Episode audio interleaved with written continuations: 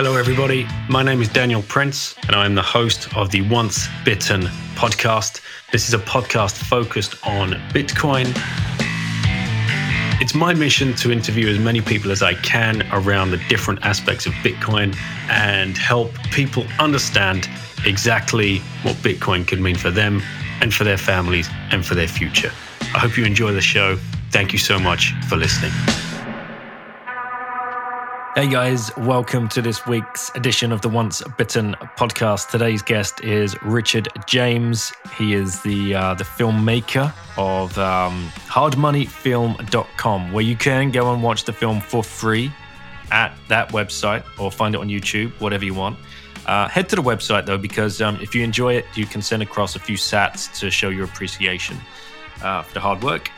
It's, uh, it's a great film. It's short, 30, 35 minutes long and um, covers, you know, hard money and covers all the things. And it features all your favorite people. You know it starts off with uh with with ben prentice from uh, what the fuck happened in 1971 um narrating. And then you, you hear from safe and uh, robert breedlove preston jimmy song michael goldstein guy swan Tuur, plan b parker lewis they're, all in there, and um, he's he's mashed all of this together from from podcasts um, and interviews with these guys, and overlaid it with some you know existing uh, documentary uh, film or cartoons, and uh, you know just sat down there, got creative during lockdown, put his skills to work, and created a film about hard money and um, you know teaching people about the past of, uh, of money and where we're at right now, and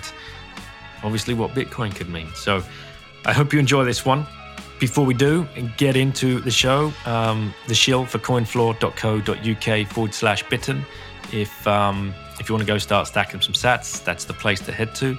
Uh, want to show my boys um, at 21ism and uh, Sir Badminton's music is uh, is playing in the background. They uh, keep a close eye on that website, guys. It's um, it's going to become a thing in the space, and you want to be following those guys. So uh, let's get into this one with Richard. And um, as always, thank you so much for listening. Hey guys, welcome to this week's edition of the Once Bitten podcast. And joining me today is uh, filmmaker Richard James, who made the film Hard Money. Richard, thanks for spending the time with us today. Thanks so much for having me, Daniel. Thanks, Lauren. Glad to be here. Now, Lauren, fire away. It's over to you. Um, why did you make the film? Uh, I made the film because, uh, yeah, I got really excited about Bitcoin. Is a simple answer, and I really wanted to tell a story about it. And it's something that I've always been interested in is, is telling stories. And I think whether that is um, a film or a book or a podcast or you know whether it's a it's fictional like a superhero film or non-fictional like and you're trying to put across information i think that really at, at the bottom of it all, all you're trying to do is is tell a story. And i think the the reason that works is that you know, when we learn things it's not just absorbing the the content of the information. It's like our emotions and the way we we react to things, and that that helps us learn. And so, um, certainly for me, that's how it works. And so I sort of tried to piece this story together, and I think for me.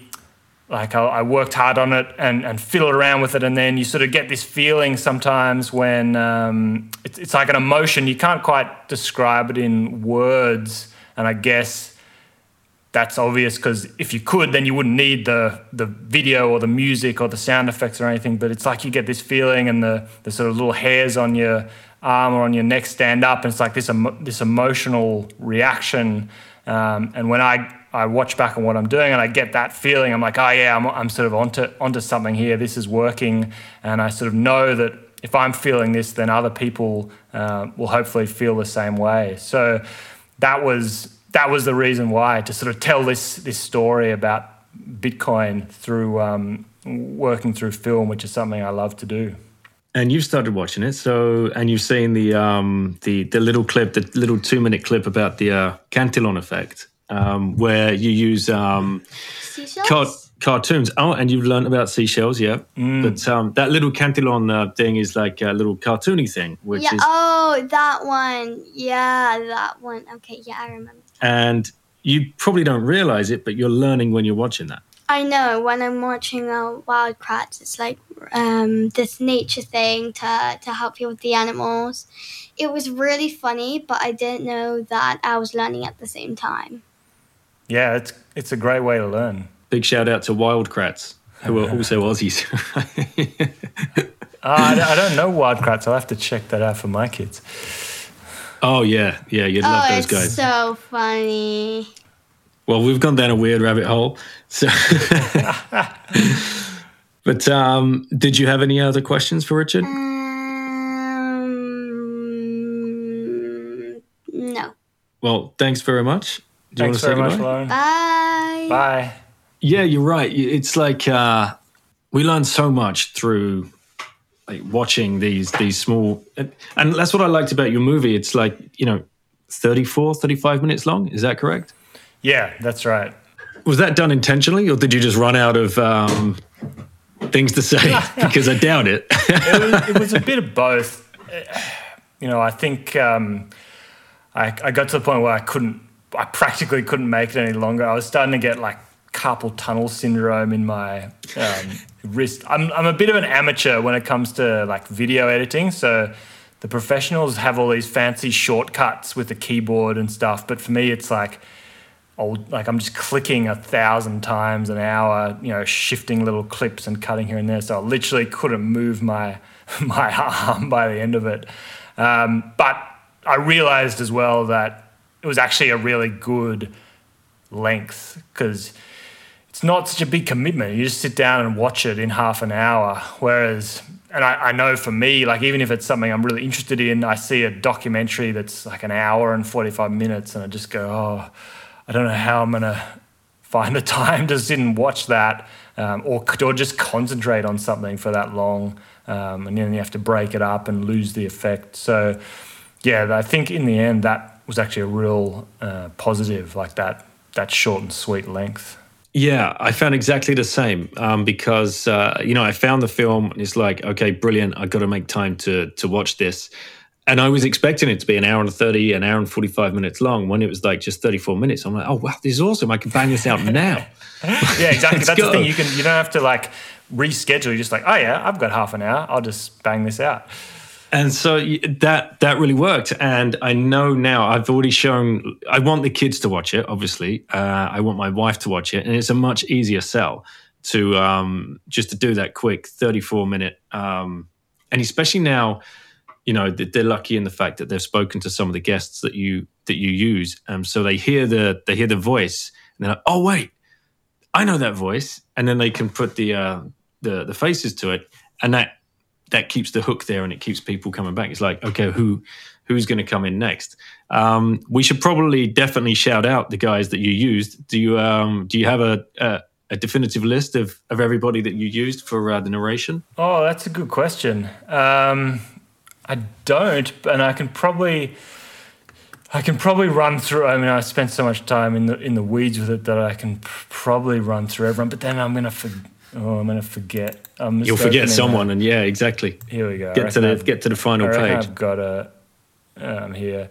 So you've got um, the guys from WTF happened in 1971. Um, that that that was kind of the thing that really inspired me to start working on the film. Is is listening to, to Ben and Colin talking about um, you know their their ideas, and, and they actually talked about wanting to make a film. Um, and and so that's sort of what inspired me. I was like, oh yeah, maybe um, you know, maybe we don't need hundreds of thousands of dollars or or to all get together to do this. Maybe you know, there's so much good stuff already out there. Um, so yeah, they were really critical to the idea. Then um, then you've got I think the next person who pops up is Ron Paul, and he's like a bit of a hero who sort of pops up through all my stuff. Um, he's sort of like the the voice of reason, and I didn't. I, I really wasn't aware of him um, when he was running his presidential campaign back in uh, t- um, 2000 and whatever year it was, 2008. So, you know, I, I was late to discover the, the sort of genius of Ron Paul.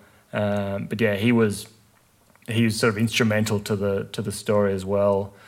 Uh, then you've got this guy G. Edward Griffin, who I don't. He's he's a, a he wrote the book The Creature from Jekyll Island, um, and so you know, he talks a lot about, uh, you know, he's been talking about this kind of stuff for decades about central banking and how it's sort of, it's not just misguided, but it's actually a, a bit of a scam and like a malevolent scam in that these bankers came together, um, you know, in 1913 and put together this institution and, and sold it to the public as as if it was in the public interest, but but really it was just a, a, cartel arrangement to protect the interests of the of the bankers. Um, and there's a couple of other sort of economists, I guess, that are that are not Bitcoiners, like guys like Murray Rothbard, um, Milton Friedman's in there. Um, you know these these guys who, who you know it's lectures for, from um, you know, some of them are probably from the 50s or 60s and it's just the same ideas keep coming up. Um, some other guys who like aren't really Bitcoiners, but they're they're into sound money and Austrian economics, like Philipp Bagus, um, Roy Sebag's another one. Um, uh, another guy is Dan Sanchez from, from the Mises Institute. So a lot, a lot of lectures, um, you know, about Austrian economics. And then I think you've got your sort of cast of the usual suspects, um, like like Saifedean, Saifedean, who, who, who really is sort of the backbone of the of the story. Uh, Robert Breedlove's in there. You know, his his take on this stuff is amazing. Um, I'm trying to think who else. Preston Pysh, obviously. Um, you know, he's been a real inspiration for me. Jimmy Song is in there talking about inflation. Um, Michael Goldstein is there, like he's uh, he's another person who I just could listen to all day. Um, and Guy Swan from from Bitcoin Audible kind of brings up the sums it up at the end. So that I think that covers everyone who uh, who appears in the film. And uh, yeah, I love the fact that you've got all of these like OGs in there, and um, when when you hear their voices, it's like God damn it, like they talk so much sense. Um, and you know, as a as a Bitcoiner, you you you just you hooked to the film immediately, and the way that you do it and cut up that that audio. Um, and we talked about this briefly on the the little twenty one ism um, interview that we did um, about just going for it like not reaching out to these guys and not worrying about copyright laws and not worrying about um, how they might feel with with using some of their content. Can you talk us through that? Like, w- was that a, a, snap decision, or was that something that you kind of ummed and ahed on for a little while? It was a snap decision. It, it, it didn't really have much of a, an incubation period. I was just, you know, I've got a couple of guys, um, friends of mine back here in Australia, who have, um, you know, sort of on board with with Bitcoin, and we've just got a a group chat going. It's sort of it's nice to you know you, you don't meet many people in real life. Well, I don't meet many people in real life. Full stop at the moment with um, the restrictions we've got here in Melbourne. But um, you know you don't often get to talk about about Bitcoin, or, or, or there's not many people who are willing to listen to you opine on monetary economics in the real world. So, you know, we've got a little group where we share things back and forth. And yeah, it just came on me all of a sudden. I was like, you know what? This this is an awesome idea for a for a documentary.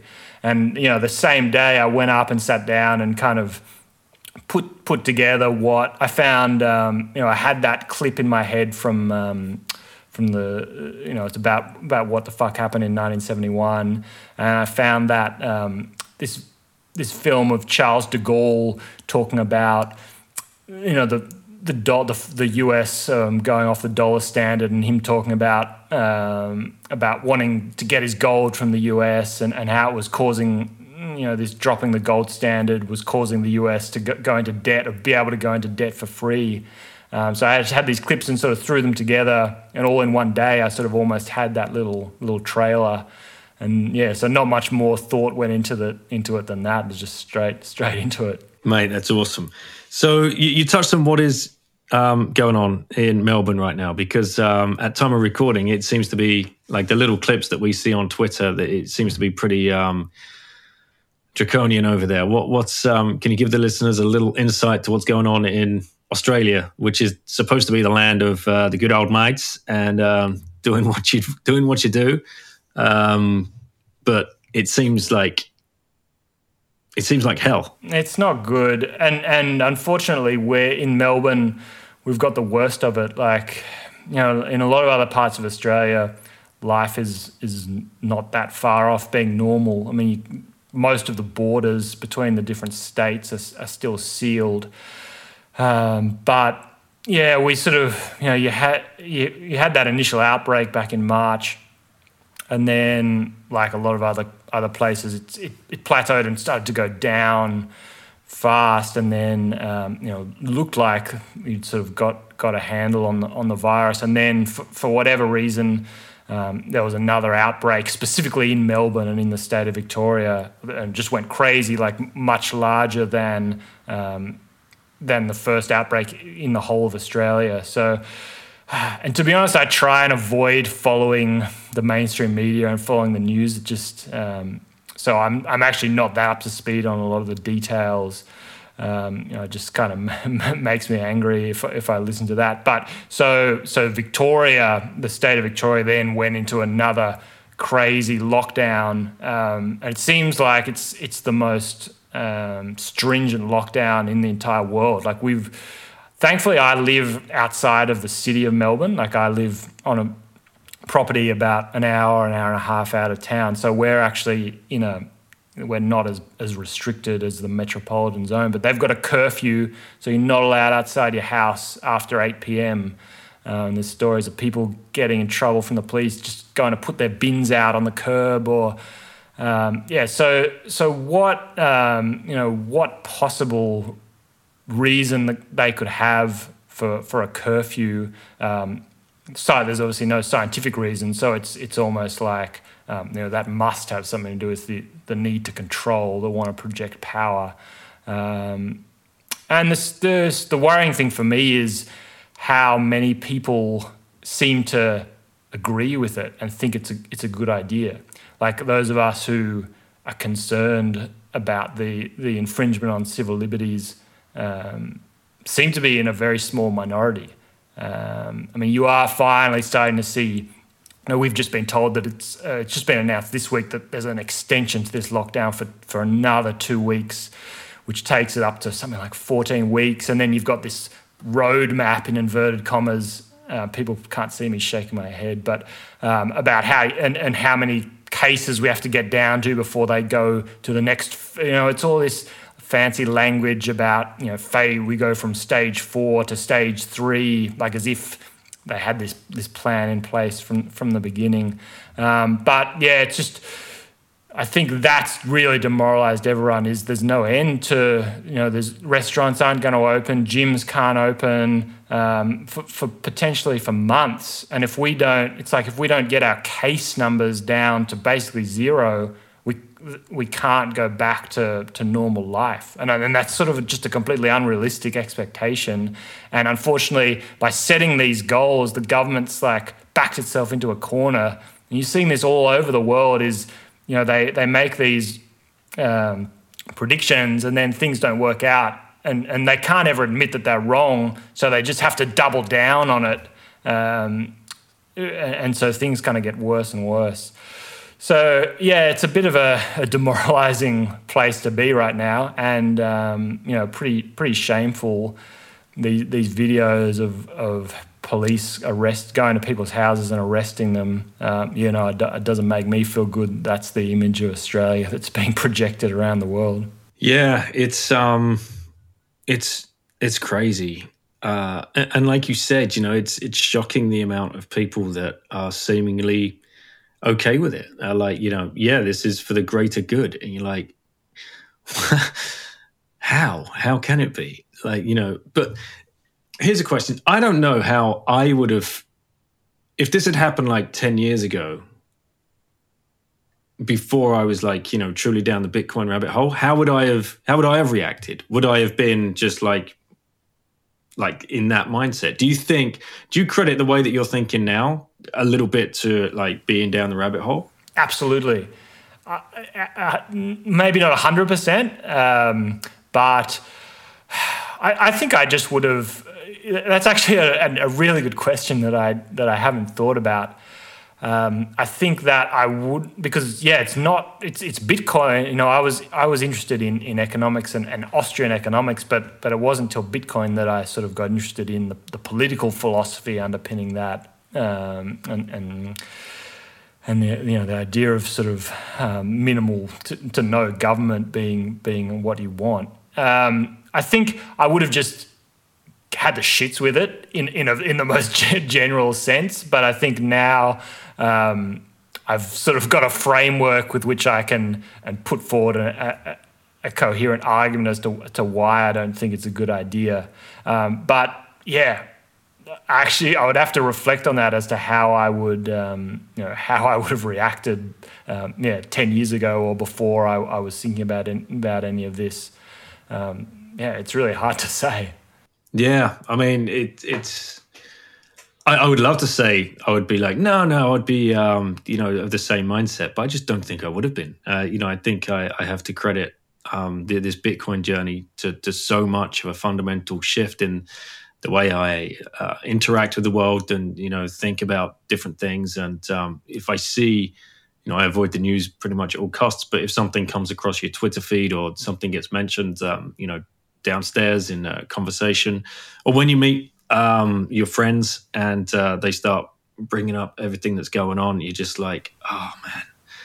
you know, I was at a, um, I was, I was we, we're, we're allowed to move around here in France. We were at barbecue on uh, Friday night with um, a bunch of boomers. Yeah, a, a, a no, a normie boomer barbecue.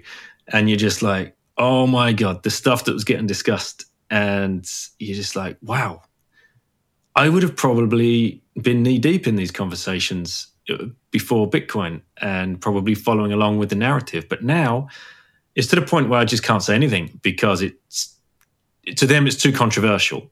Does that make sense? No, I, I feel exactly what you're saying, and I, I'm the same. Yeah, it's just it's not.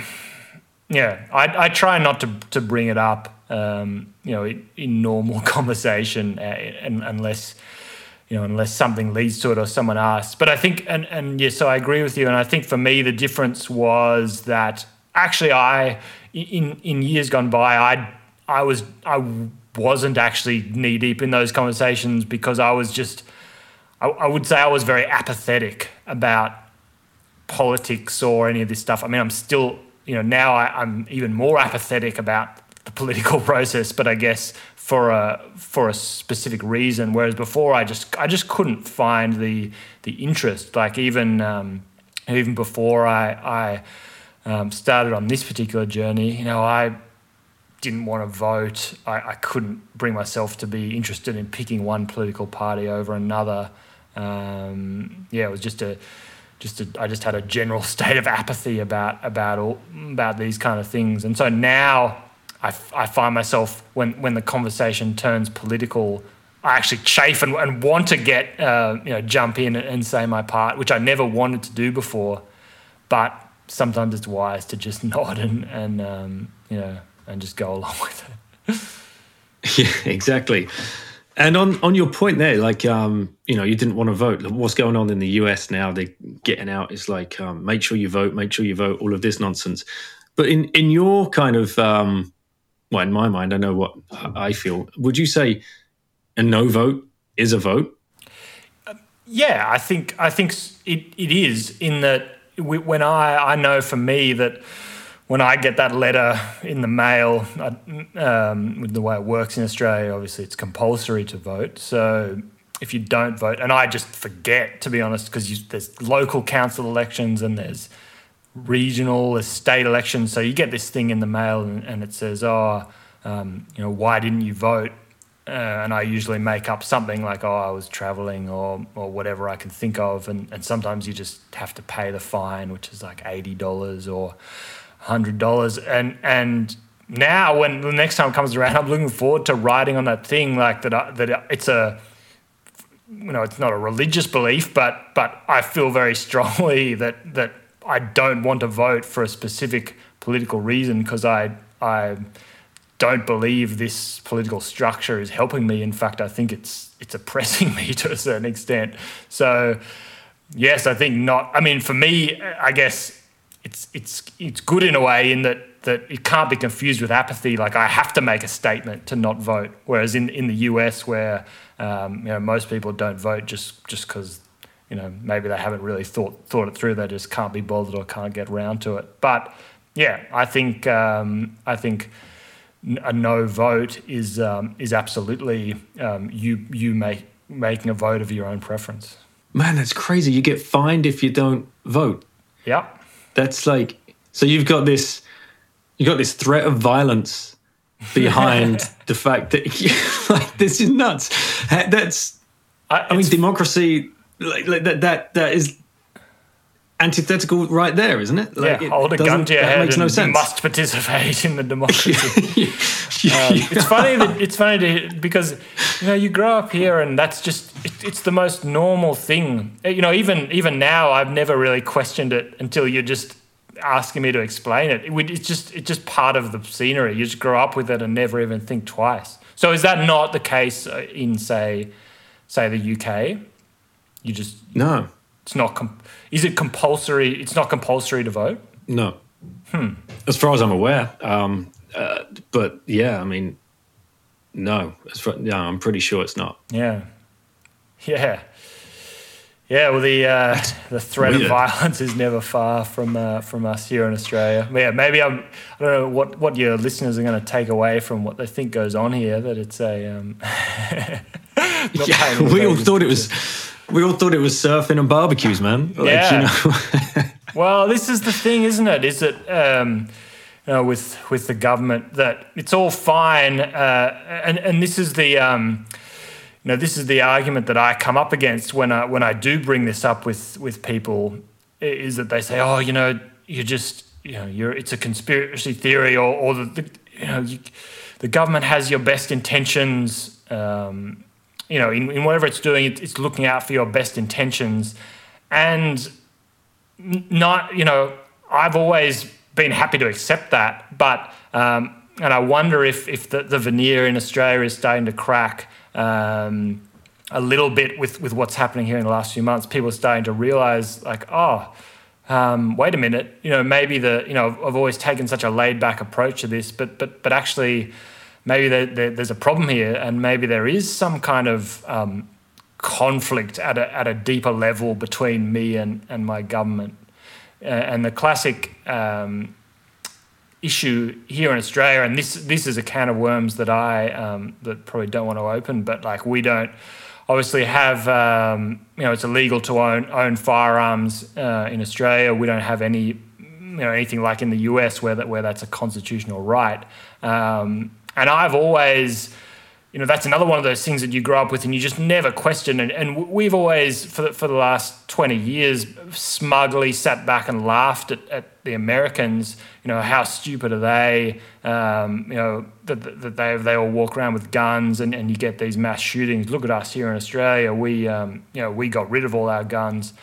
Now, I'm not, I'm not saying, I'm not actually going to argue one side or another, but you sort of you start to think like you watch those videos of the police breaking down these these people's doors and you go wait a minute what, what if that was me like what if what if the police came and knocked down my door for a reason that I thought was not legitimate and in front of my family and, and locked me up and took me away. I mean, I look, I make controversial statements on the internet about the government all the time. Like I've made, just made an entire film about about how I think that the government is illegitimate. So maybe I need to worry about this.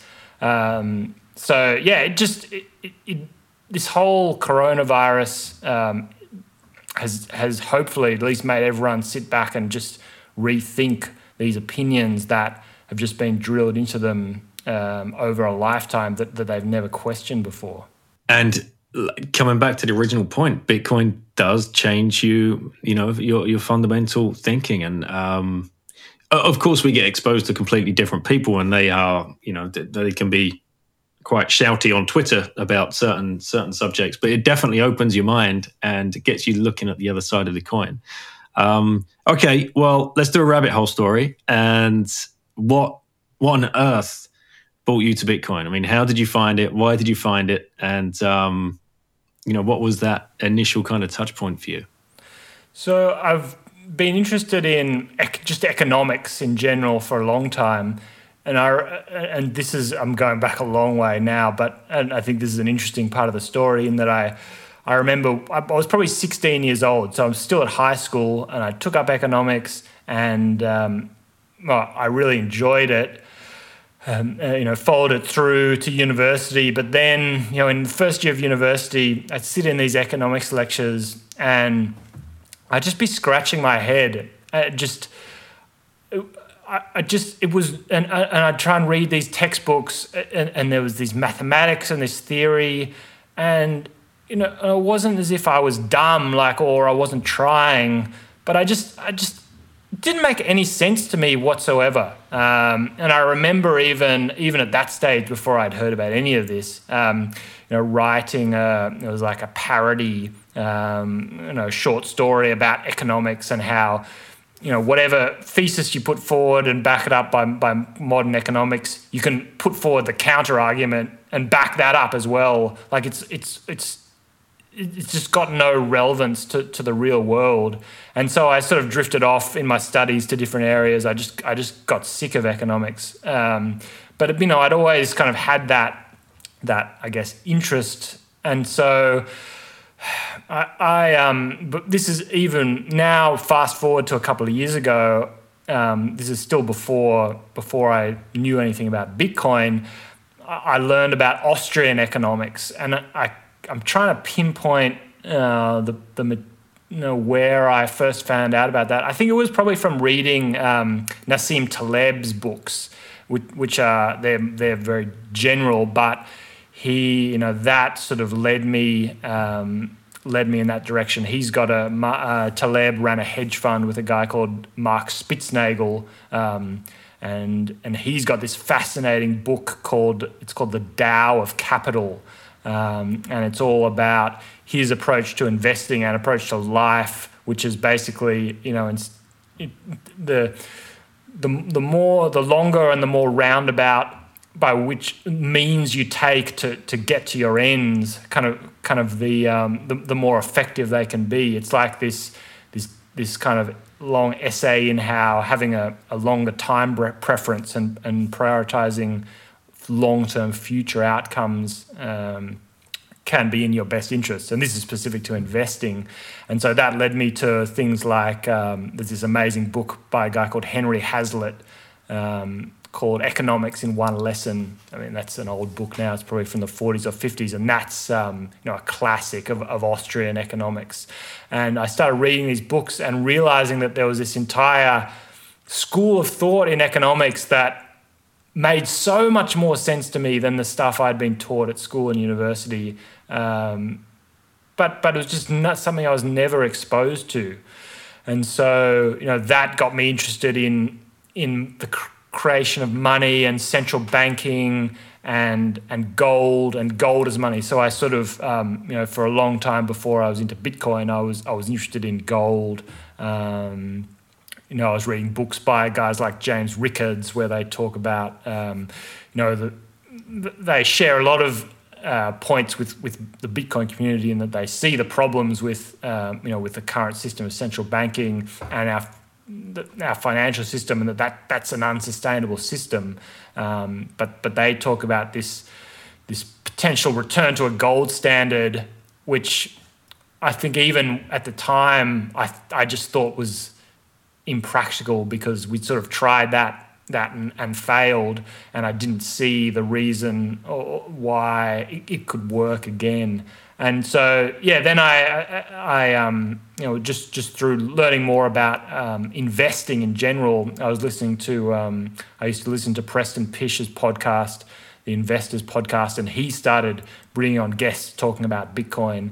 Um, and that's what really got me interested. He had uh, Tuur Demeester on. I think he had Plan uh, Trace Mayer, Plan B, and um, you know I remember just my eyes popping uh, listening to some of this stuff, and and someone mentioned that somewhere along the line in, in those conversations, the Bitcoin standard was mentioned. So I went home and, and ordered the Bitcoin standard um, on my Kindle and you know just wolfed that down in, in a day or two, and and that was it. I was sort of hooked from there. Wow, I mean that's that's another nail in the coffin for mainstream education, right? Like uh, that, there's still probably that course you sat. How many years ago was that? Like you know, it's probably still the same. Fifty, yeah, that's probably going back fifteen years.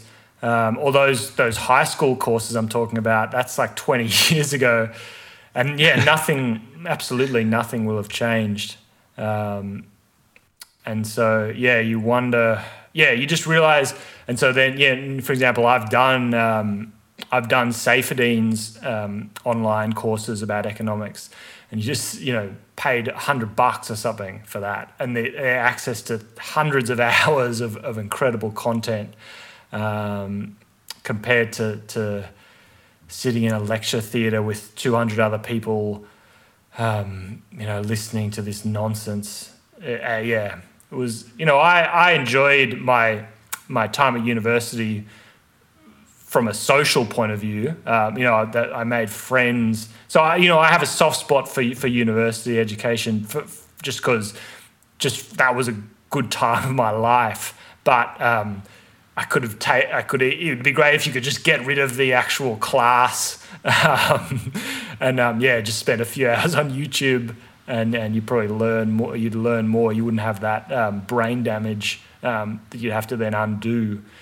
The, the interesting thing is that I have these these conversations with my fa- my own father.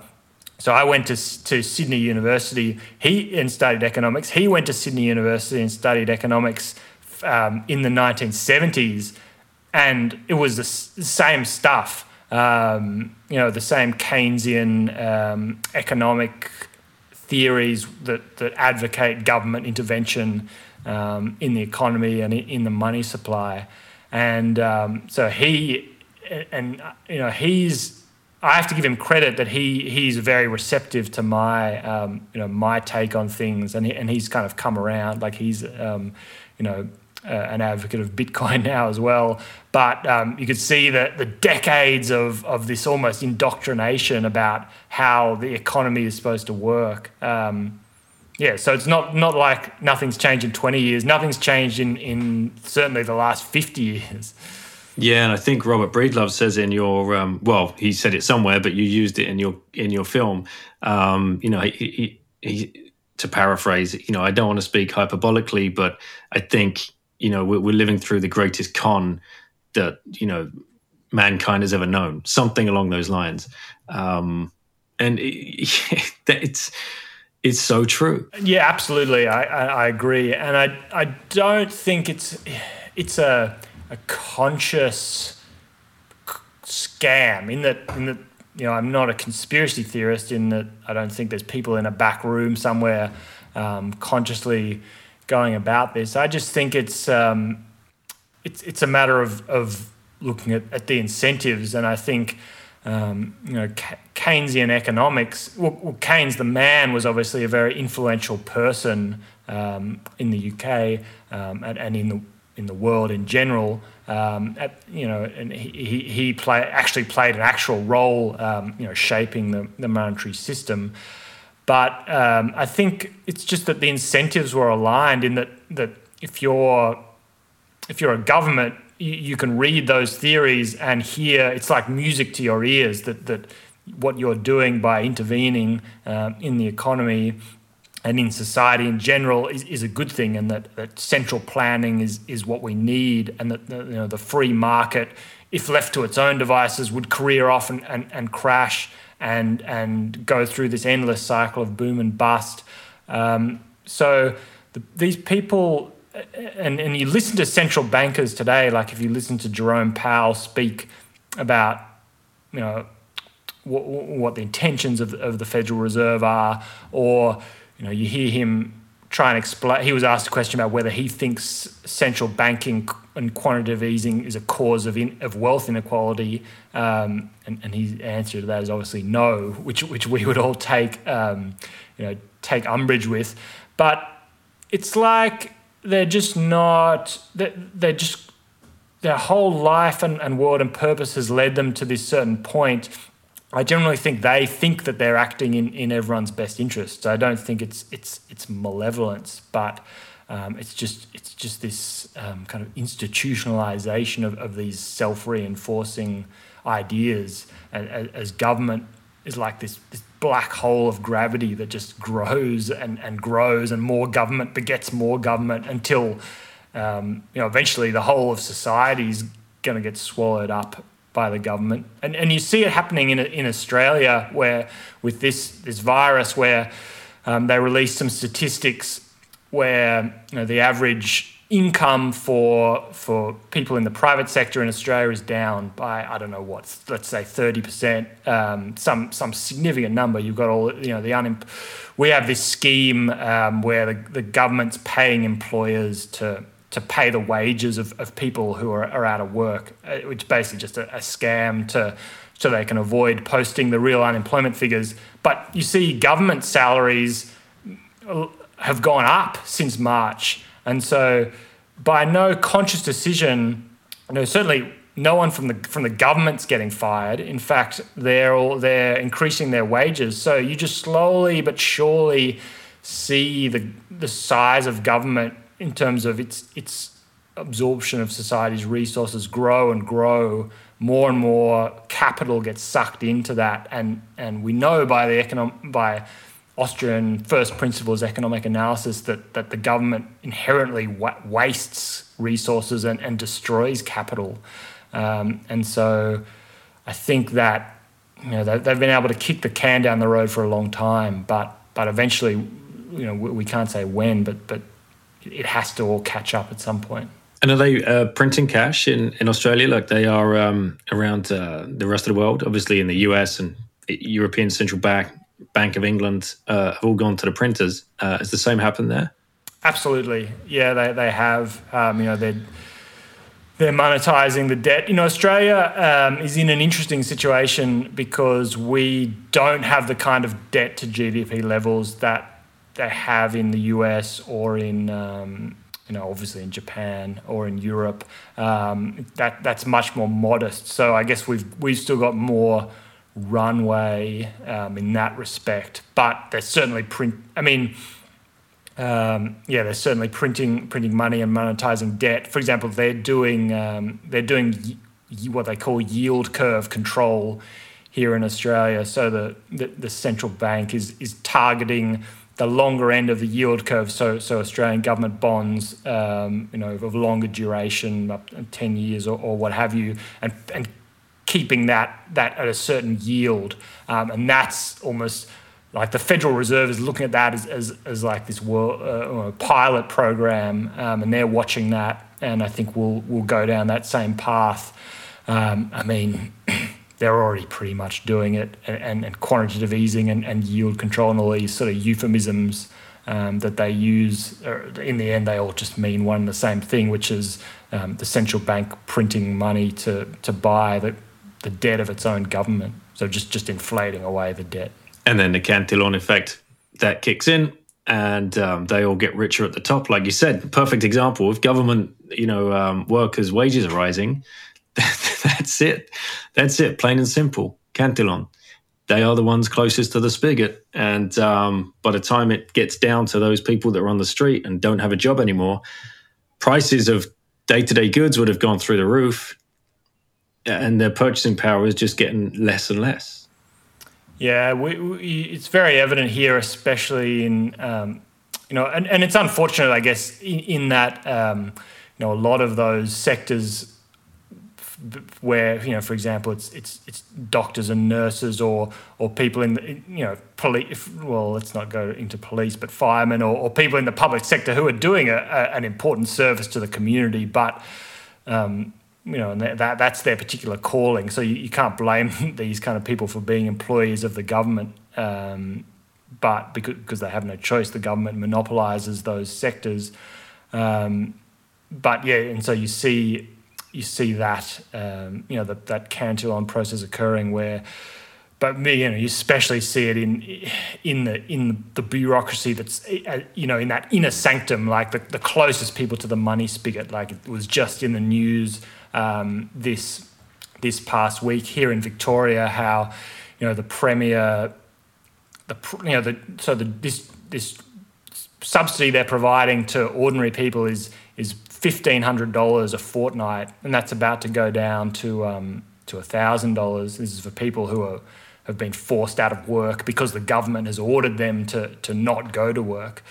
Uh, uh, so that's barely a subsistence. Um, uh, I, don't, I don't think you can survive um, in a city in Australia on that amount of money. Whereas the, the Premier himself, his salary is something like $450,000 and um, you know he, his 25 closest advisors have an average salary of, of $170,000 or something. And they all received a pay rise in, in March, like just when this, um, this outbreak took, took effect. So, yeah, you see that, that process occurring. And then obviously in Australia, the big thing is, is how um, you know, this, this affects real estate prices. So Sydney in particular and Melbourne, some of the highest real estate prices in the world. Um, over the, over the past couple of decades, the rises you've seen to the point where ordinary ordinary people just get priced out of the market, um, and and then you see all this money coming from Asia, particularly China,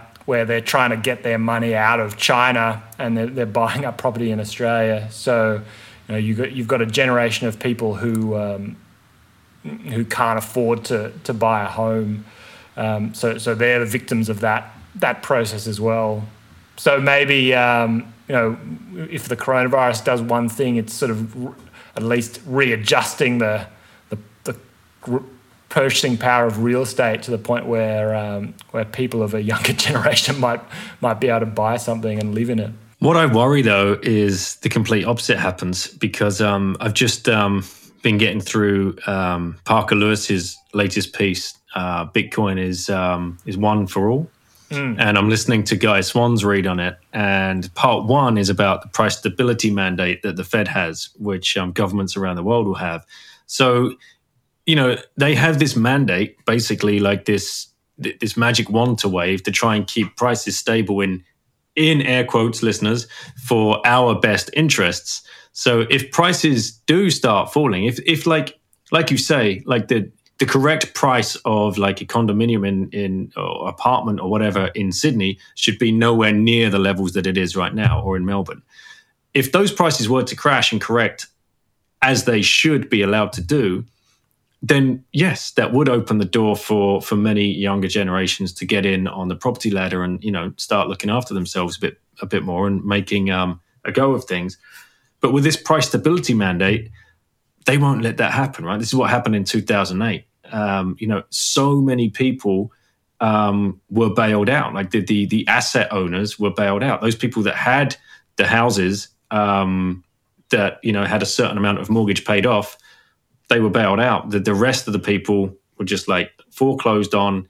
Forget you, off you go, and let's keep the prices of real estate nice and high. Uh, and it's when you realize that you're like, oh my god, like the the whole damn thing is rigged.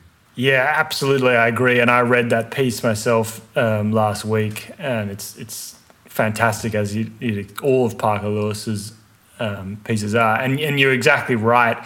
This thing about price stability is it, yeah, and that set off a light bulb in my head as well. And, and you realize that, that when you think about these things from first principles, he, he, he's absolutely right. Like the mandate of price stability is actually. a very destructive mandate um, to, to be trying to implement because prices are information. Like that's how the only way that society and and the economy and, and civilization in general can organize itself and progress is by you know all of us on an individual level making making these decisions about how we want to exchange with each other and the way we coordinate is through those prices. And so when prices uh, when the market is sending a signal for prices to fall, as you say, like um, you know, this is a perfect example. We, have had an event in, in the world, and and and the, the free market wants to react to that. Like that, like real estate prices should fall in these city centres if people are,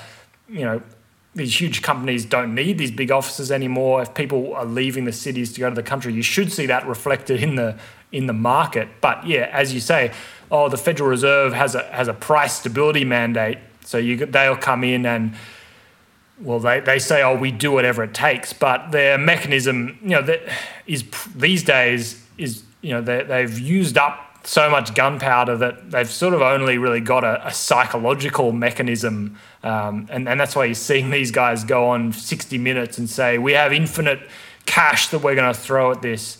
Um, and so, from a psychological point of view, that seems to work. I mean, you saw, you've seen it work in the stock market and the, the sort of V shaped recovery.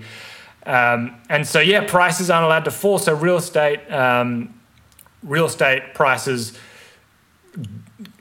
stay stay the same and, and you know the, the, central bankers pat themselves on the back and, and think they've done a good job but really all that's done is is created this huge distortion in the market and inevitably it leads if prices don't reflect the underlying reality and if they're not allowed to go down as well as up then capital and resources can't by definition be allocated efficiently. So you know that the end result is that um, we're seeing wastage we're seeing destruction of capital and that must lead to lower standards of living. Like that, that's just a leads to b leads to c so yeah, Parker Parker Lewis has has such a way with words to to make these things clear.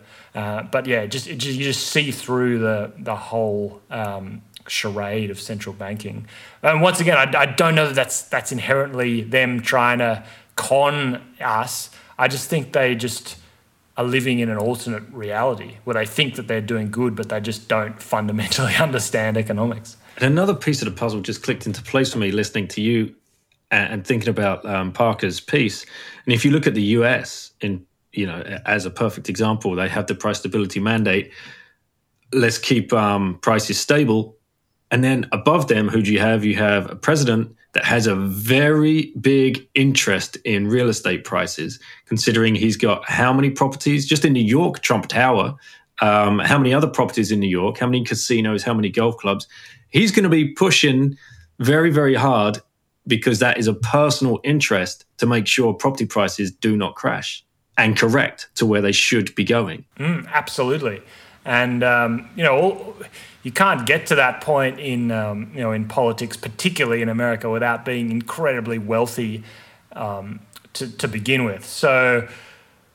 Yeah, these people are not, um, and, and, this is the inherent problem you get with, with, with even you know we, we like to pat ourselves on the back and say we've got a, a democratic system so it's fair and it, it, it, works in everyone's best interests but unfortunately um, you know you get this inherent problem where where of course these people are going to act um, in in their own best interests. I mean, you know, Trump, as you say, you know, he's not going to preside over um, real estate falling. You know, he's going to put put pressure on the, the Federal Reserve to um, to keep doing what they're doing. You, yeah, you're seeing these cracks emerge where where they don't really even. No, it's hard to pretend that um, the central bank is is totally insulated and separate from from the government. Like you, you see them almost acting hand in hand. And Jerome Powell himself, um, you know, he's got a, a, ten million plus dollar portfolio of of these um, managed funds. You know, with you know BlackRock and Vanguard and and you know these these kind of back backroom dealings where these these kind of institutions are they're now administering all these um, these financial kind of flows for the government and for the Federal Reserve. Like they're they're helping the government buy stocks. Um, yeah, it's it's just um, the, the and then all these people they they leave public office and it's a revolving door into these high paying jobs in the in the private sector. Um, yeah, the, the conflicts of interest are just um, you know, it, it really does make make you wonder how anyone can be in that position and, and act or hold their hand up and say, I'm acting in the public interest. But get this if your friend is a CEO of a company and he tells you, Hey, Richard, um, we've just found this new little widget that is going to um, absolutely cut production time and improve our product by God knows how much X, and you go and buy their stock, you get put in prison for insider trading. Yeah, exactly. It's like it's you know it's it's these things are such are so grey um, and and they're just open to interpretation and it's just the the story that's as old as time where you know those people who are in positions of power and privilege can easily um, you know weasel their way out of these things through through the interpretation. Um, yeah, it, they're all, it's all just another example of of any time you try and create a system that's that's not just a you know a, a, pe- people left to their own devices. Um, this is the problem with just the concept of legislation in general. Is that um, you know it, it's just it, it's an inherent contradiction where if, if people are making law like if laws are getting made then there has to be a group of people that are, that are making those laws and inherent in that system is those lawmakers granting themselves certain special privileges, and it creates a self-perpetuating system.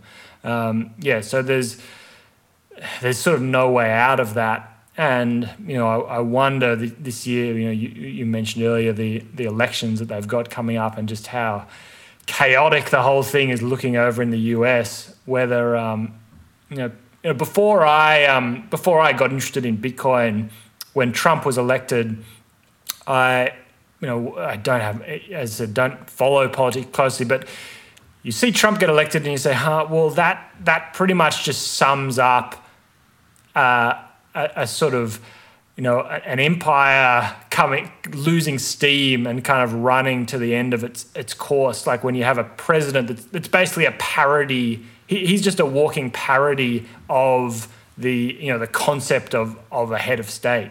Um, and the scary thing is that if I was in the US, I it, like he's no he's certainly no worse than the opposition in terms of the choice they've got coming up. He may be better. Like I wouldn't I wouldn't want to be faced with that that choice. Um, you're definitely damned if you do and damned if you don't um, over there. And hopefully, um, you know, more people are starting to see that. You know, you think back to I think back to when I when I was younger and more idealistic, and I saw Barack Obama get elected, and um, you know you think, oh, you know, this is a, a, a, a great thing, and, and there's still some um, legitimacy in the in the you know the um, the political process, and and now sort of 15 years later, you, you sort of start to realize that you know whoever gets elected to office, you know, the, the, the Republican or Democrat or whatever side of politics you're on, it doesn't make any difference. You know, the government's still going to grow.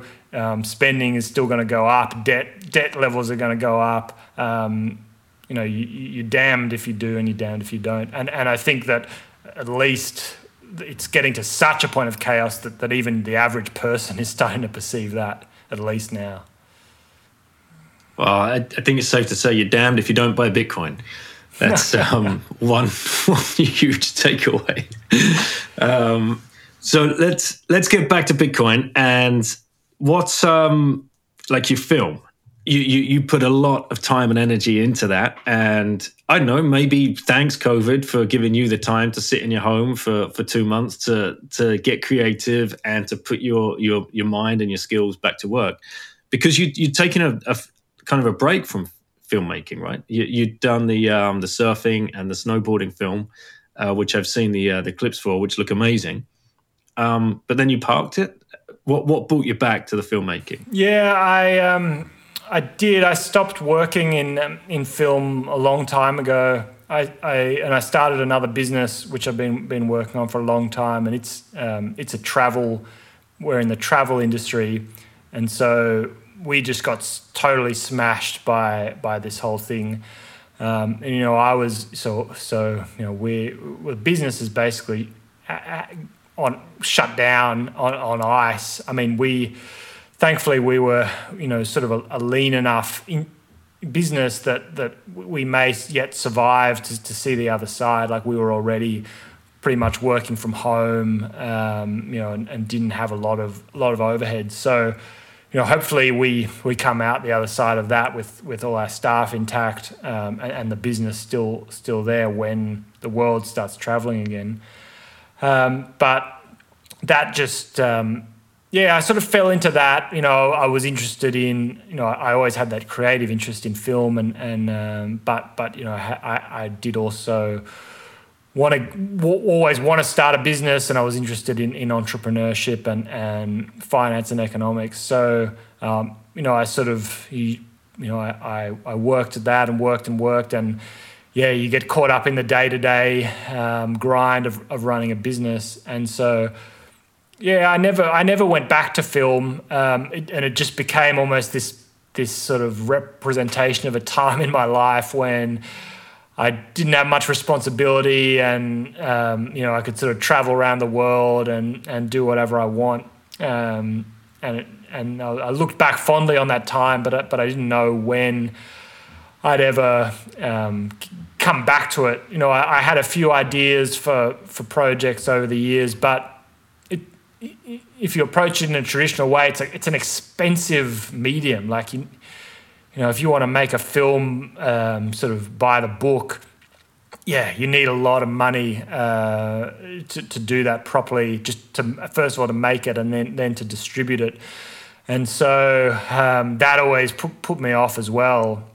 And yeah, so this you know this it came about this year where you know, I was I was bursting to to, to create something about Bitcoin, um, and I I'd been writing, like keeping keeping notes and trying to exp- sort of explore various ideas in writing, but but found I wasn't I hadn't I hadn't struck upon anything that that someone else hadn't already said uh, expressed better than me. So yeah, I realized that that Phil no no one had really explored Bitcoin through film in a way that I thought I liked. There, there are documentaries out there about Bitcoin, but they're they're a few years old. I, I don't think they've aged that well.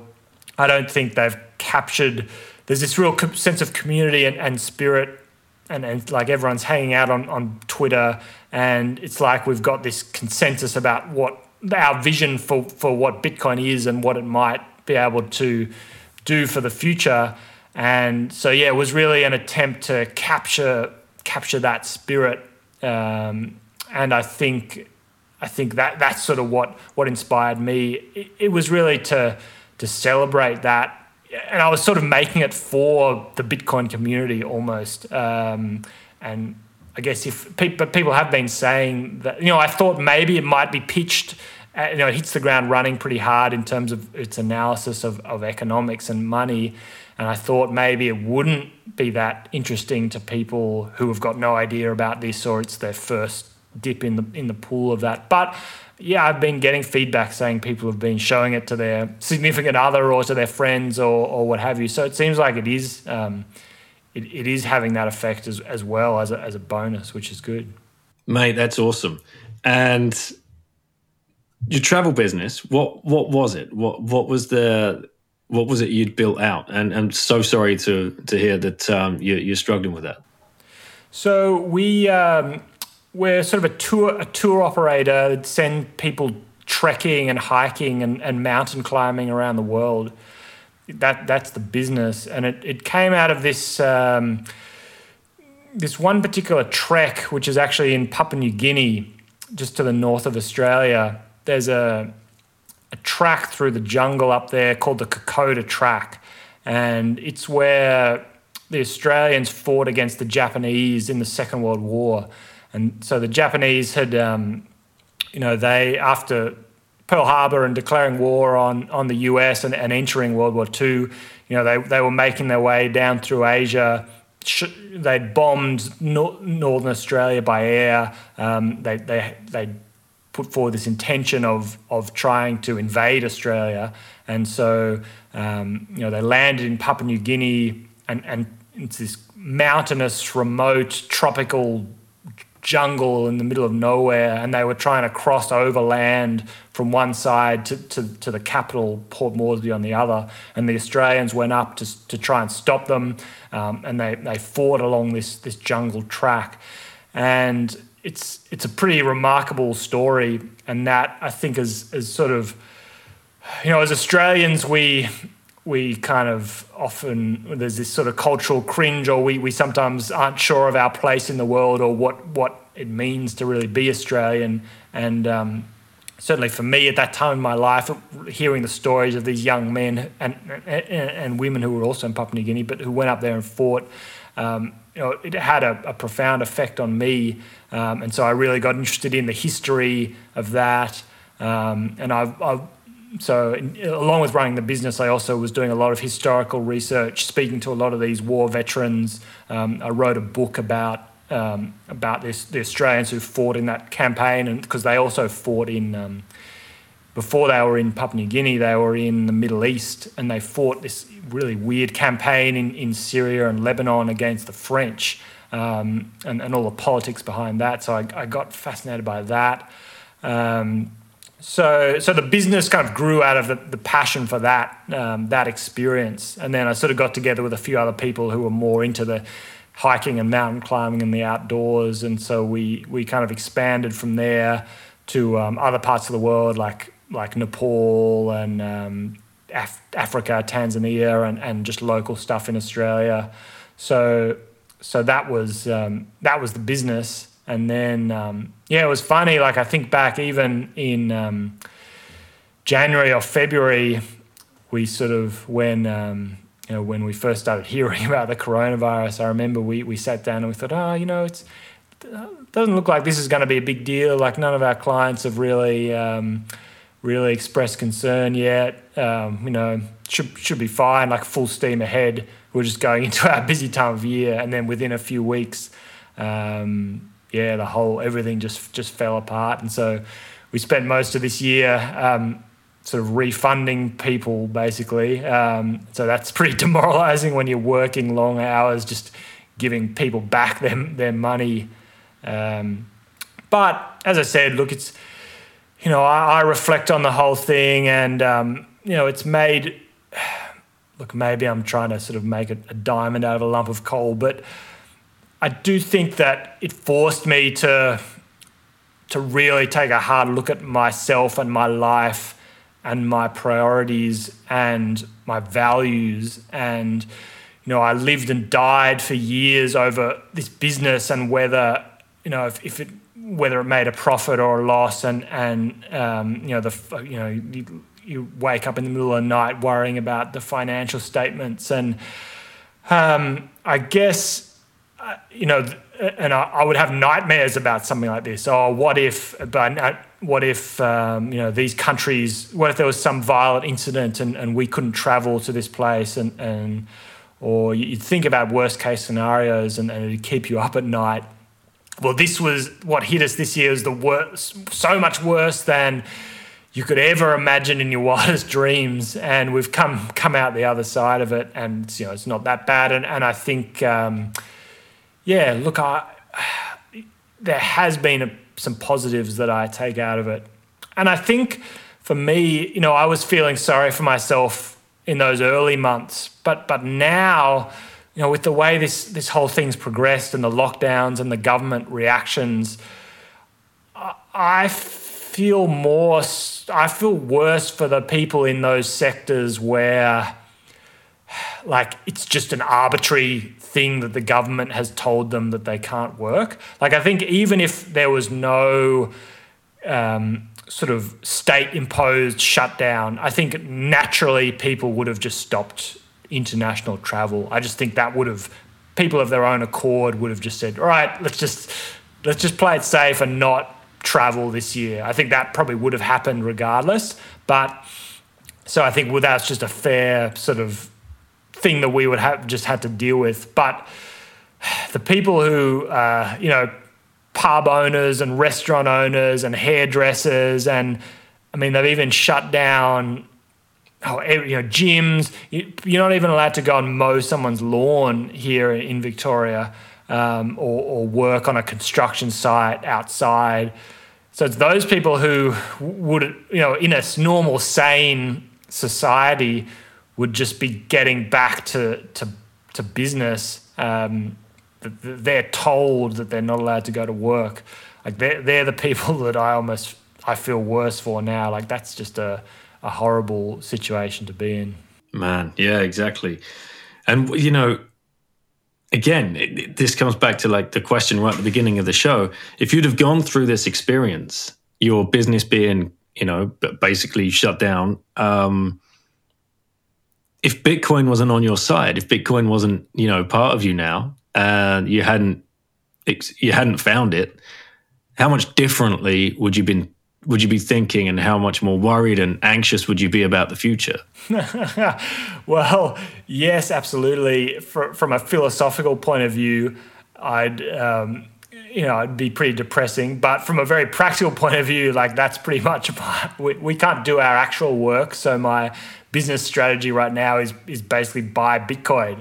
So I sort of converted all of the um, cash reserves that I can in, into Bitcoin in the hope that that will, um, you know, and that could be the, you know, if we fast forward 12 months or 18 months, um, you know, that, that may end up being the make or break in terms of whether the business can survive or not.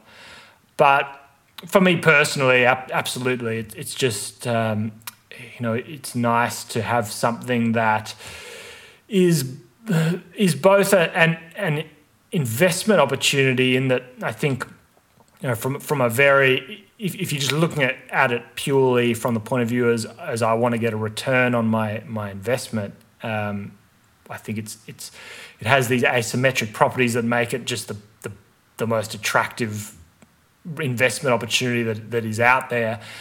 But that it's got all these other dimensions that you know as as I spend more and more of my time learning and reading and, and meeting people and talking to people you actually yeah it's it's like it's like this this one thing that we all think could be a, a way out of this um, in a, in a good way so it, it, yeah I'm thankful for that I, would probably be in a personally in a in a bad place if I, if I didn't have have this to because it just it just gets me up in the morning as well. Like I go to bed thinking about Bitcoin, I get up thinking about it, I spend my day thinking about it. Um, it, it, it, keeps me motivated. It's it's fantastic in that regard. As simple as that. If and and I've got to the point of view with my personal um, investment decisions that I'd rather be I'd rather be invested in Bitcoin and it turn out to be wrong than um, that I'd feel better about that than if I if I said no, it's too risky. I only want to allocate five percent. I'll stick I'll stick to to these other other traditional things. Um, you know, that just you know, from yeah, for me, it's more about uh, you know, the, Bitcoin as a force for good in the world. That that's what motivates me now. Mate, that's that's so awesome. It's great to hear that you you took that. Um, you know, it's one thing to take a personal decision, but you know, a business decision as well to invest into Bitcoin because obviously you had partners and staff that you, you've got to look after, and this is a big for them, you know, that, that probably aren't down the rabbit hole as much as you. I, I've I am of the firm conviction in like twelve to eighteen months they're going to be like you know hugging you for for making that decision because they'll still have a job and a lot of your competitors would have gone out of business but what you're doing is you're providing a runway to use the uh, travel pun um, for your business that uh, I think you come back stronger and um, Sounds cool, like the shit you do. And I'm sure there's a bunch of Bitcoiners listening out there right now thinking, can't wait to get back on a plane. What's Richard's company? Will he accept Bitcoin to go on one of these tracks? That's the next step. I, yeah, haven't quite been able to. Oh, I haven't. I felt too crazy to um, to try and convince them to to let us accept Bitcoin. Um, but yeah, no, everyone everyone else in the business was was good about that and trusting me to make that decision. And I sort of it's you know I said I'd go to a certain percent of um, you know of, of the cash reserves, and then you know what it's like. Like you sort of can't you can't help yourself. Um, but um, and and then I've also haven't I haven't I've just kind of taken it and run with it. Like it's one of those things. Like a couple of weeks ago, I almost went back to everyone and and said, tried, you know, patted myself on the back and said, "Oh, hey, look at look how amazing I am." You know, look at the Bitcoin price, um, and it makes a fool of you pretty fast. Because this week, all of a sudden, it's like, uh, um, back to the back to the drawing board. So yeah, I think I'm just going to keep, um, you know no one else in the, in the business is that interested in it. I don't think so. Um, yeah, I'll just um, cop the the the volatility and um, yeah, let's fast forward a year or two and, and see what happens. But yeah, man, maybe in a year or two and, and the world goes back to normal. Um, you know, one thing I, would love to do is travel and, and meet some some people who I've who I've been talking to about Bitcoin and you know crack a beer and and and you know sit down and, and talk about it in real life. That that you know nothing um, would make me happier than to be able to do that. There's going to be a niche industry, man. You could be at the forefront of, and that's going to be um, Bitcoiners um, traveling to meet other Bitcoiners and do cool tracks like you, you provide. Bitcoin um, travel because you could be an up and coming yeah. sector. It's like Absolutely. those, those um, you know, like Contiki tours in Europe where it's like 18 to 20 somethings mm-hmm. only. It's like Bitcoin only. Like you can only be on this tour if you, you know, if you own Bitcoin. If you're stacking Sats, yeah, for sure. That'd be uh, that'd be awesome. All right, man. Well, what's um what's the next project? Are you sitting still? Is this the end of the um the the filmmaking, or are you are you good to go again? So, yeah, I couldn't I couldn't help myself. I you know I just I took a bit of a break, and then I enjoyed the process so much that I wanted to try it again you know, covering something related but slightly different. The other, th- it's uh, so the project I'm working on now. It's it's a documentary version of a book called Anatomy of the State by Murray Rothbard. So it's um, and and once again, it's like it's funny you, mentioned this idea of of co- I mean the copyright of the, the actual material I'm putting into the book, but it was only the other day that I was like, oh man, uh, most the, I think the, the, the correct way to do this is to like go to the author's estate and and purchase the the filmmaking rights to the to the. Was like, oh god, like um, once again, I just I've just do- dove into the deep end um, without asking anyone's permission. So hopefully that works out. Um, and I think it's because um, this is the thing that that the other path that Bitcoin's led me down is is I had that interest in Austrian economics, but um, it was really the the political philosophy that that the richness of the political philosophy that that underpins Bitcoin, um, and that's something that you can take it all the way back to the to these classical economists um, in in the 19th century, and the the guys that were debating this in the um, you know, in, in the 1990s, the, the sort of um, the crypto anarchists, the cypherpunks, they they had this vision of the world where, okay, you've got this fundamental problem in life where someone seems to always have a monopoly on violence, and, and violence and, and the returns to violence, um, for better or worse, just dictate the the the way humans organize themselves. But if we could build this world online, a private world where people's interactions aren't in any way related to their real identity, it's like, okay, we can create this world that is out of the reach of government. But, but more than that, it's a realm where violence just, just is rendered impotent and cannot exist by, by definition in that world. So humans can come together and exchange ideas, products, um, capital, money, and, and and do it in a in, in a free market in the purest sense, because the threat of violence is just not even thinkable in, in that realm. And, and that is a very it's not like a fly by night new idea like that builds upon this um, this sort of classical liberal tradition of which the, the founding of the United States is, is one of the main examples, but, but, but, but over the centuries has lost its way a bit. So, yeah, I was just fascinated by by the, the richness to to to those layers underneath the, the technical side of Bitcoin. So yeah, the, the, the latest, you know, the first film was was really about the money, whereas this is more about the the, the politics of, of anarchy, I guess, and how, um, yeah, how we, we we might be able to exist um, in a world without government. Whether the answer to that is yes or no, um, I, I don't know, but yeah, there's something to be said that Bitcoin fundamentally changes that proposition as to whether that is possible or not. Mate, I'm looking forward to that. Will that be another 35 minutes or yeah. is that one going to be? Uh, no, no, it's yeah? the same, short and sweet, 30 minutes. I reckon that's um, that's the way to go. For sure. Oh man, yeah, that'll be very, uh, yeah, very well received within the uh, the Bitcoin community and hopefully the wider community. Um, so last last few questions. You were before you made this film, you were probably engaging in some way on, on Bitcoin Twitter, um, probably uh, part of the, the talks or threads. Um, what would you say now? Now you've, you know, you, you found your creative um, passion again uh, to create something to help educate others. What would you say to those other people that are perhaps lurking out there in the wings that you know have a skill or have a um, a voice or can write or you know create a meme or something but holding back for whatever reason yeah this has been a real lesson for me that that there's nothing to be gained by holding back i think that the, the people in this community are, are incredibly receptive and and everyone's been you know i was just a, a lurker on bitcoin twitter. Had zero followers.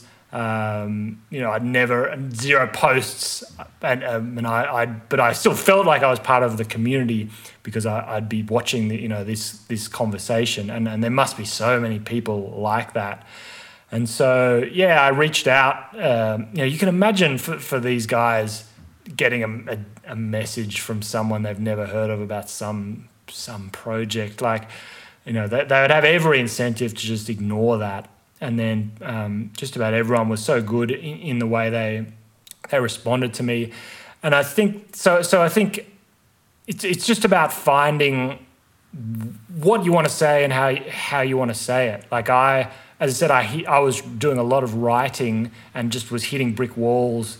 Um, until I realized that, that I was better off try, trying to go down the route of, of doing something visual. Um, and, and that just worked. I mean, I guess there's no guarantee is the thing. Like like you just have to like I've in, in Bitcoin and in other areas of life, I've put something out. I've I've worked hard on something and I've put something out there and it hasn't worked in, in that it, it, it just hasn't taken off or didn't get the reception that I thought or just didn't just didn't get any traction and and this t- and so the, that's the thing is there's no guarantee this time around um, uh, it, it, it, seemed to it seemed I seemed to strike it lucky in that it, what I put out there did resonate, and so I was able to to get that sort of and then it snowballed a bit and, and, and got some attention and that was fantastic. But I think for even with those those other projects of mine that were kind of false starts or or, or finished products that just fell on deaf ears or didn't work, wasn't as if that wasn't worth it. Like I think whenever I committed to something and just said what I wanted to say or created what I wanted to create, it always I always ended up in a better spot than when I started, even if it wasn't the result that I expected or um, you know I didn't it didn't work out in the way I wanted. But so so I guess there's no guarantees about the result, but you know, I, I, think the thing I realized is I just, you know, I got some good feedback on this project, and I just the next week I just sat back down at my desk and started working again, and, and I realized that um, I was happier just working and, and, creating, and it was great to to interact on on Bitcoin Twitter and and kind of get out get this out there, but. You know that, that actually creates some created some anxiety for me for me as well. Um, so so yeah, there's no, you know, there's no, it's not always going to be be rainbows and, and everything work out. But um, yeah, you just have to. have to find out what you want to say, and and I think there's just a there's something so life uh, there's a life force in in just just kind of getting your hands dirty with something and and, and creating order out of out of chaos, even even if it's just within your own mind. So so I think um, yeah, there's there's nothing but to go for it and not hold back. Yeah, very well said, man. Very very well said. Okay, last question then, and um, it's usually like if you had one red pill left to give to someone, who would you give that to and why? But I mean, your red pill is visual, and um, if if there was one person that you would like to see hard money, uh, and then have that change their mindset around uh, you know what's going on and bring them into the rabbit hole of Bitcoin, who would that person be and why? I you know I think that the the problem that we have is that the people who are in a position of power and, and could actually make a decision that might affect the outcome in terms of the way our, our economy or our society is organized, they're they're they're go- like they're past the point of no return. Like they won't be they won't be convinced. Um, there's a oh, I forget which you know which writer talks about this, but but that you you know you you're sort of wasting your time. Like you know people like people who are, are into modern monetary theory. Like it seems like the people in, in government and in central banking are going down this path, which is the completely different path to um, to the way we think it sh- it should go. Like we know it's not going to end well, but yeah, I don't know there's anything to be gained by getting the film in front of someone um, in a position of power. So I think it's more like someone who someone young like Lauren or or or my kids or someone might watch that and it and it might open their eyes in a way that when they do get forced into this pipeline of indoctrination, um, whether it's in a in a school or, or system or just in the public discourse in general, you know, they might be able to say, look, this just doesn't make sense. And they're not afraid to say, this doesn't make sense. They, they like, they call, call out kind of BS for what it is. Uh, you know, I, w- I just wish I had have been exposed to some of these ideas when I was younger and I wouldn't have just gone along with the, the, the sort of conventional wisdom without questioning it for so long. So yeah, I think it's it's someone young just starting out their journey, learning about this, and maybe in several decades' time, they might be in a position to actually influence the course of society for the better. Nice answer, mate. Nice answer. So we need to get it on Disney Channel, basically. Is, uh, there you go. Great family viewing. Yeah. right, it's down to Bitcoin Twitter now to uh, to hashtag at Disney and uh, and Richard's film and uh, see if we can't crowdsource that to happen. well, mate, um, where can people find you? Let's um, let's make sure you know shield your travel business in, in case people do want to look into that for when we can travel again. And um, of course, where can we go and find the movie and, and find yourself on on Twitter? Yeah, thank you. Uh, the business is called On Track Expeditions. On Track. So if anyone wants to jump on and have a look at what we're doing. Um, but yeah, it's really, I guess, the, the main thing here is the film has a website. It's hardmoneyfilm.com. Go on there, watch it for free. It's only, as you said, it's only 30 minutes. Um, you know, it's there's no commitment. There's, you don't have to pay anything. So, yeah, go and watch it. Send it on to anyone you think might be interested. And um, yeah, my, my Twitter handle is rjames underscore BTC if you want to reach out to me on Twitter. That's awesome, mate. And um, I'll shill it for you. There is a donation option on the website where some people could, uh, if they felt they gained some value, might be able to send you across some sats. Is that correct? Yeah, thanks so much that's that's amazing. If anyone if anyone would love to do that, it's um, you know it's great to, to just get that show of support, um, and, and, you realize people are actually watching and, and, appreciating. So yeah, on, on the film website, there's a there's a donation bus button um, for Bitcoin or Lightning where you can throw throw a few Sats over to um, show your support. That's much appreciated. Thanks. All right, man. I'm going to go find it and hit that button. Richard, thank you so much for um, taking the time today. Thanks for making the film. Can't wait for the next one to come out. And um, yeah, really appreciate it, man. Uh, thank you so much, Daniel. This has been been amazing to, to chat like this. I appreciate it.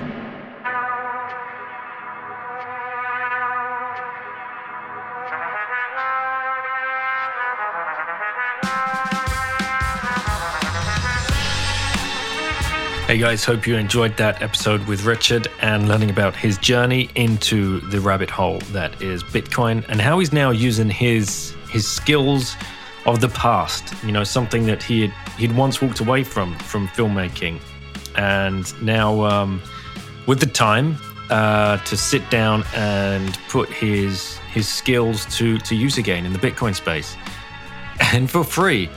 And this is this is like how can Bitcoin fail when we have this kind of talent in the space where so many people are, are doing this kind of work for free?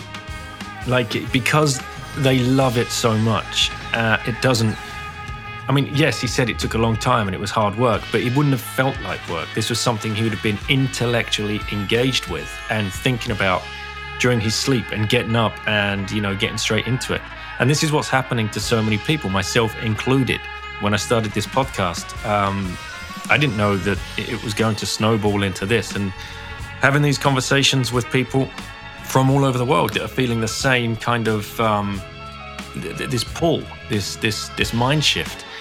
Uh, people are working their full time job and then getting home and getting into their Bitcoin job, which they're doing for free because they just want to spread the word um, that they, they see this thing and they know what it's going to become and they just want to shout from the rooftops and be part of this this, this group of people that is uh, that is growing. I would say slowly growing, but it's going to keep growing and growing and growing and growing. And to be part of this now, uh, you know, we're still so early. We say it on many podcasts. Uh, I'm not the only one that says this. We are still so early.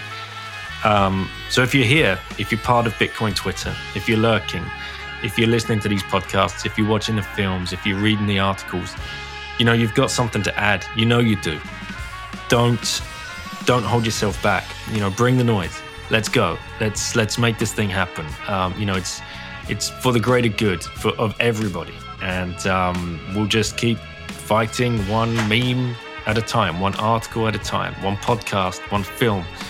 Uh, it's it's a slow drip, uh, but it's going to happen. So Thanks to Richard for your hard work. This is brilliant. I can't wait for the next one. And for those people interested in Richard's other work, go back and check out his surfing film. That looks amazing. His snowboarding film looks um, also like uh, just out of this world. So these are these are pro- you know obviously projects from from back in the day, but you can see the the talent that he has. Um, best of luck as well, mate, with your business. Um, I hope that comes uh, back online and you can start um, serving the people that um, you know you seek to serve and uh, looking for that kind of experience. Um, fingers crossed for you, and uh, you know, well done for diversifying into Bitcoin. Um, that should buy you some time. So, reach out to Richard, guys. Go say hi. go share his film out. Let's try and get that in front of as many people as possible. And uh, a big thank you to everybody that shares, likes, comments, anyone that's leaving reviews. Uh, really appreciate it. Um, it's all very humbling.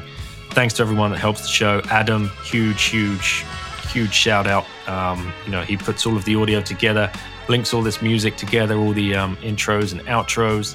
It's his own personal music that opens the show.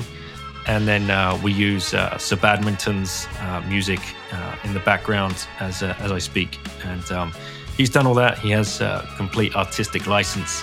He was the brains behind uh, the the uh, the pop of the bottle at the beginning of uh, Matt Odell's um, interview, which uh, everybody loves. So um, massive, massive thanks, man. Really appreciate it, and uh, to all of you guys as well. Stay safe. Thank you. Look forward to the next episode.